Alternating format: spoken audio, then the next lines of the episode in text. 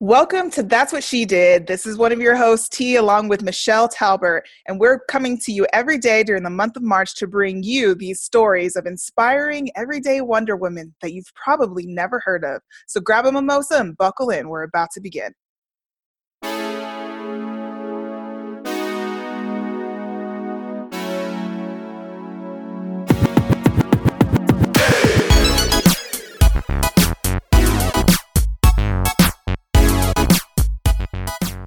Hey, Michelle. Hey T, how's it going? I'm good. How are you? I'm awesome, thank you. I'm excited for another episode of That's What She Did. Me too. Welcome, listeners. Welcome, welcome. We are in Women's History Month. That's always a fun month. It's Women's History Month. It's uh, Tangia birthday month. It's a good time of year, man. It's a good time of year. It's good to be the queen.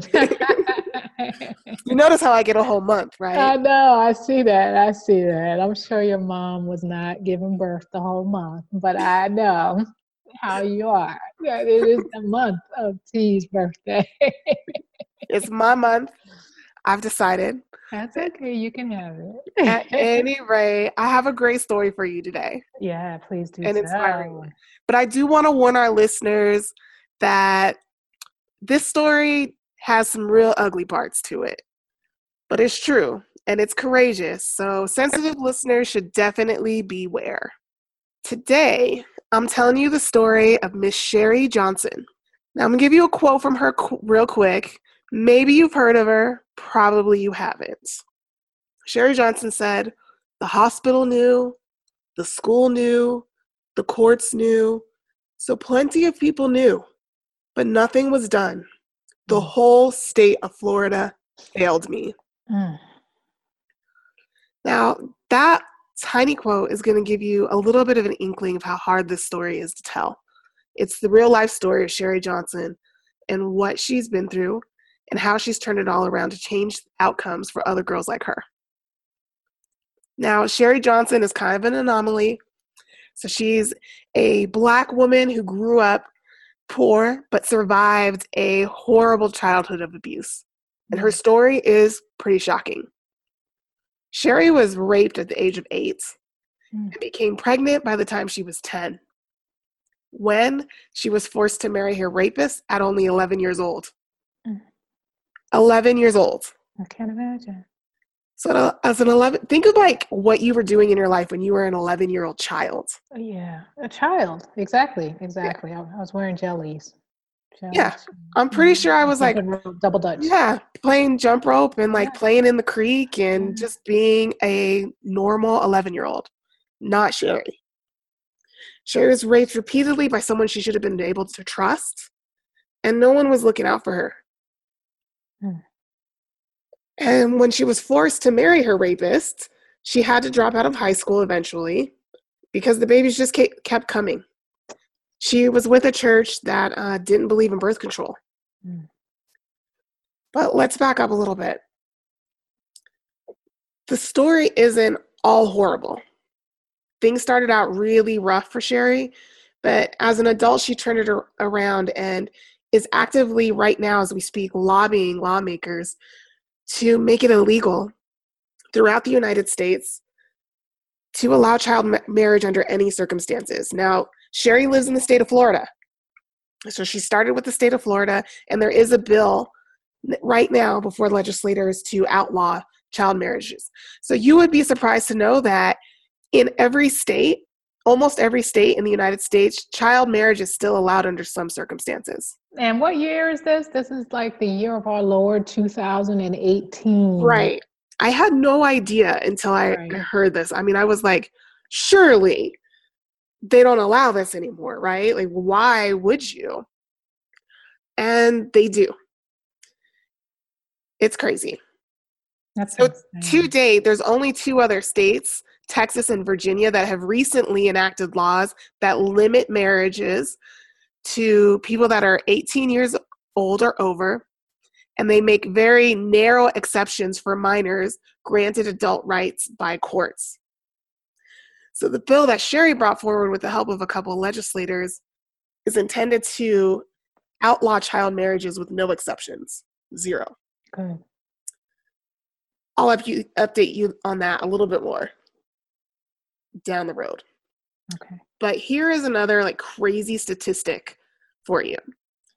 Child marriages represent a fraction of all US marriages, but they're still a significant number. The Pew Research Center found that in 2014, nearly 60,000 15 year olds to 17 year olds were in marriages. 60,000 teenagers. Wow. And they're usually not marrying other teenagers, they're actually marrying adult men. Correct. And I didn't write down the, the specific um, statistic on that, but it's something like 70% of those child marriages are married to adults. Right, exactly. Like significantly older. Exactly, significantly older. Yes, it's it's really crazy. It was shocking to me. Yeah.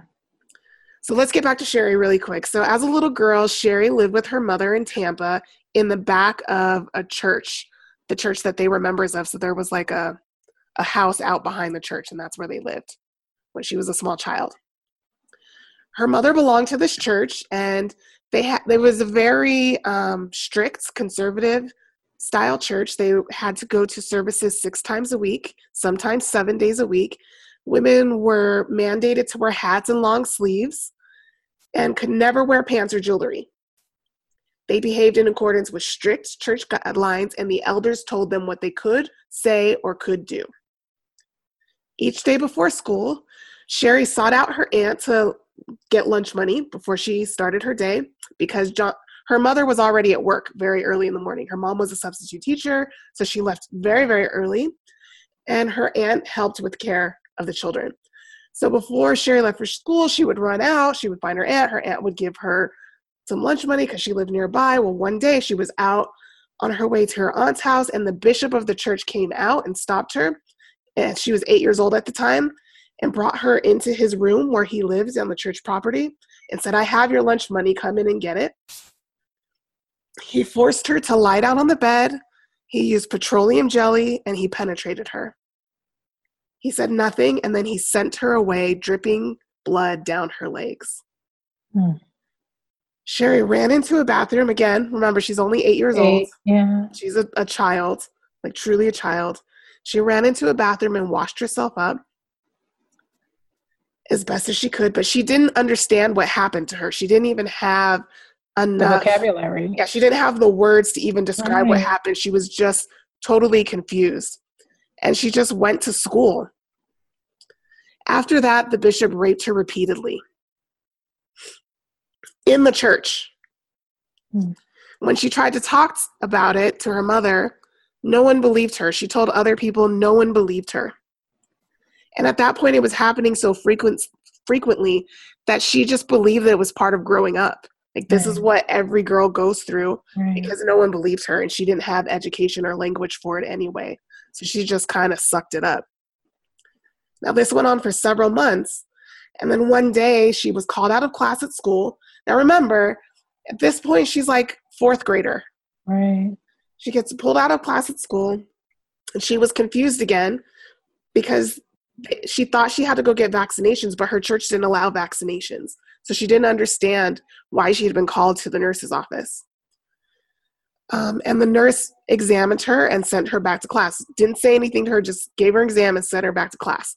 And then a few minutes later, she was called via the, the school intercom back down to the office and to bring all her belongings. So she went back to the office and she got there and felt like she was in trouble and she didn't know what she did wrong. Right. Her mom came and picked her up, took her to the car, and her mom said, You're going to have a baby.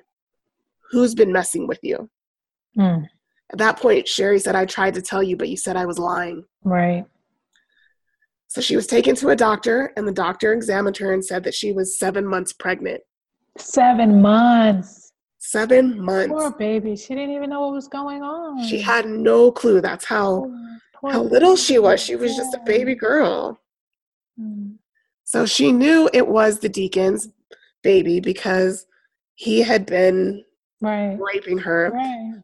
Now she did, Sherry does say that there was another person in the church who raped her as well, along with the deacon, and I'm not exactly sure who it was, but it was definitely I don't know what the title was. I don't know if he was another deacon or pastor of some kind, but he was somebody that held position within the same church.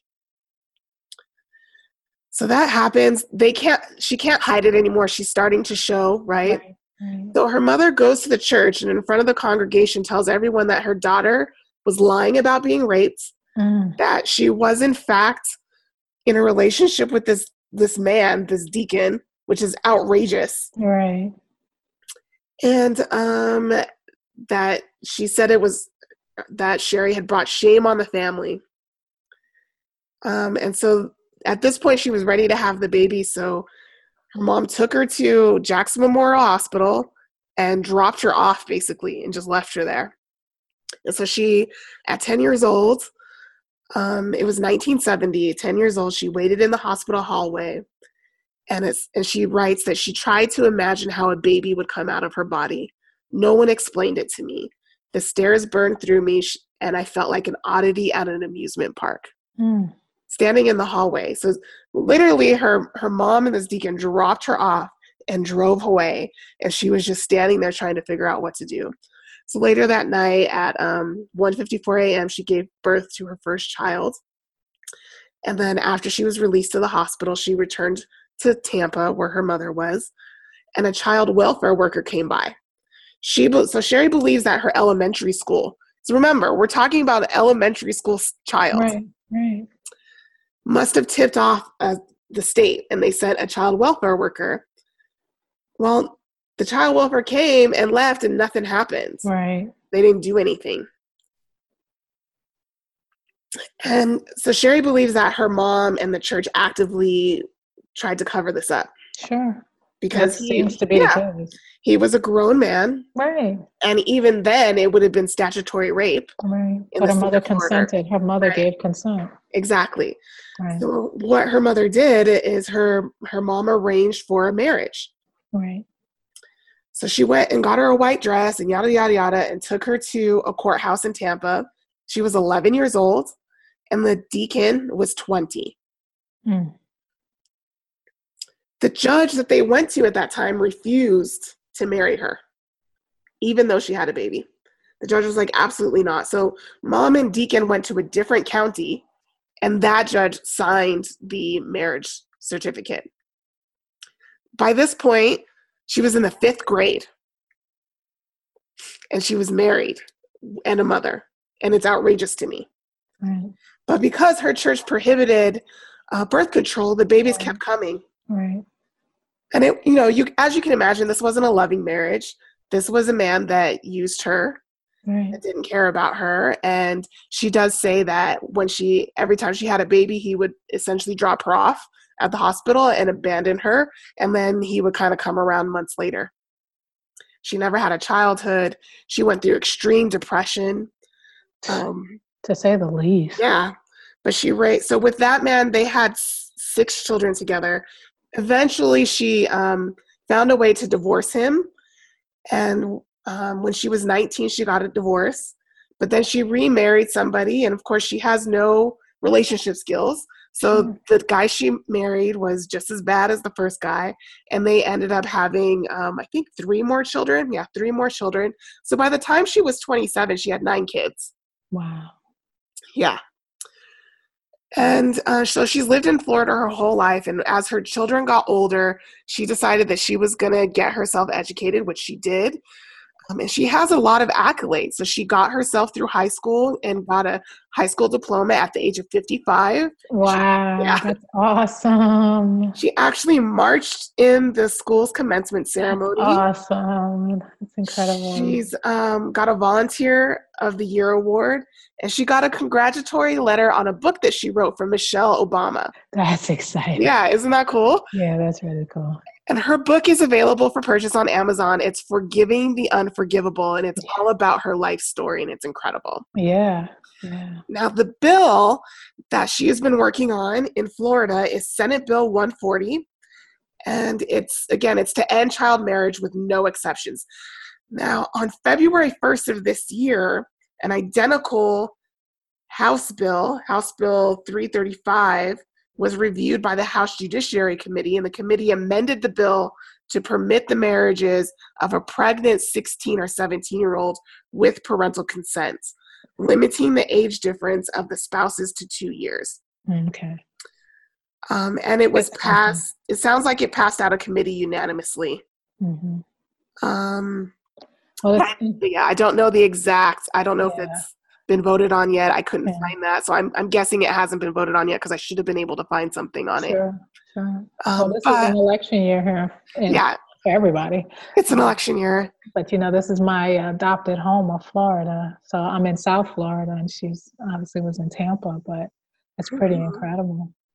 it's just amazing to me though that like hearing her story and seeing how hard she's worked to bring this bill to a place that it is a, as a you know a citizen lobbyist Sure. which is tough to do and it got amended and they're like well let's let's still make some exceptions Right. and i'm Right. kind of like Who's lobbying for that? Right. That's Yeah. I'm like, have to who's lobbying for that? it? Yeah. why a Right. 16 or 17 year old might be pregnant but they still can't drink they still can't you know they there's many other laws that you wouldn't make an exception on just because they were pregnant and they had parental consent Right. like i don't understand it's crazy to me Mhm. um but her story i just think is so inspiring because she you know she grew up poor black and in the south Right. and was horribly sexually abused as a child and she fought through that and still found a way to thrive you know she still lives in tampa and she's a home care health worker and she talks about how she loves her job she's an author now Yeah. and you know she's like yeah the state of florida failed me but i'm not going to let the state of florida fail any of these other girls out Right. here and it's it's just an incredible story And it's so interesting sometimes. What I appreciate about her story is that so often we hear quote unquote history and it seems so far removed from Mhm. us today. But she's only nine years older than me, you know? So as Mm-hmm. an adult, she's my contemporary. yeah You know, and so to think the same time I'm in New York, jumping double dutch in like my jelly sandals, you know, she's dealing with this horrific situation and she's not alone. I know she's not alone. Like you said, what over 60,000 hmm girls married across the country. And I'm sure it's, it has to be about, I would, I would guess that it's about 98 to 99% of those are the girl is a child. Yes Not a boy child. yep So, correct you know, if you have one thing for people to take away from this story with regard to Sherry for our listeners, what is it? What what is it that you hope people take away from today's episode? I think there's a couple of things. Number one, no matter how bad your circumstances are, you can rise above it, right? I'm not saying that it's a level playing field out there because it's not. I'm not saying that it's fair because it's not. Um, but you got to not quit. She could have quit at any point. You know, I don't. I don't know how bad it's got to be for you to be raped at eight years old and and have that continually happen to you again and again and again and Sherry fought through and she found a way. And I so I just think it's really inspiring for someone who's been through some horrific stuff to say I'm gonna find a way through this muck and I'm gonna thrive in spite of it because it's it's it's rough and it's not a level playing field, particularly for women of color. Um, but it can be done. So I would say don't quit is the one big takeaway. And I think number two, like the power of um, of the vote and engaging in your civic duty. I think, um, you know, I again, grant like I, I have a degree in political science, and I was a big policy geek and political science geek for a long time, right? So of course, I believe in the power of the electorate.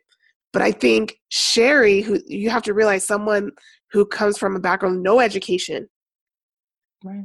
and she saw it as a powerful place to focus her efforts and say if i put my efforts here it's not just about me it's not just about my little community where i live today we're talking about the whole state and then eventually the entire country Right, exactly. No, I think it's incredible. You know, the takeaway for me in some regard is also about her mother not believing her and so Yeah. that dynamic. So to for her to be the mother of nine children. So not only did she not have education eh, and and you know was basically put out of elementary school, she doesn't know how to really have a relationship with a man mm-hmm. even her relationship with her mother like for me to her for her to write a book about forgiveness is incredible because there's so many people almost everybody in her basic you know universe needs forgiveness and the fact that she gives it it is unforgivable mm-hmm. to me as a mother to to you know completely betray your child a child right. Yeah. So i think yeah so i really appreciate you bringing this story to fore as as difficult as it was to hear i know that it needs to be told. It does it does. It's, and that's very poignant at a time where we're in you know the the middle of the of me too and it ends now movements um there's a long history of this stuff right?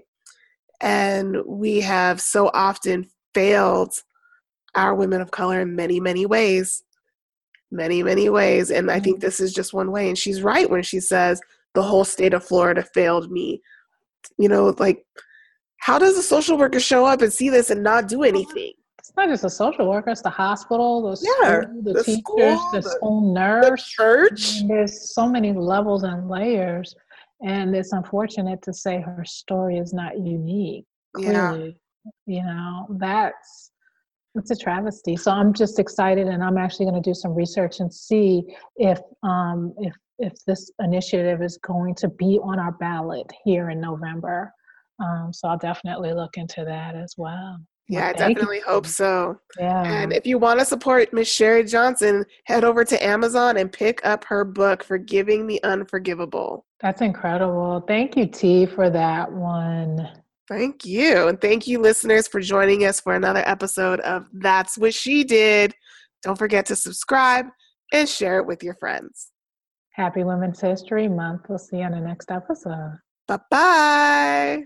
You just heard an episode of That's What She Did, bringing you stories of incredible women doing incredible things. Make sure you join us again tomorrow as we bring you the deets on another everyday Wonder Woman to inspire you on your journey. Don't forget to subscribe and leave us a review. Oh, and make sure you share it with your friends. Spread the love. Bye.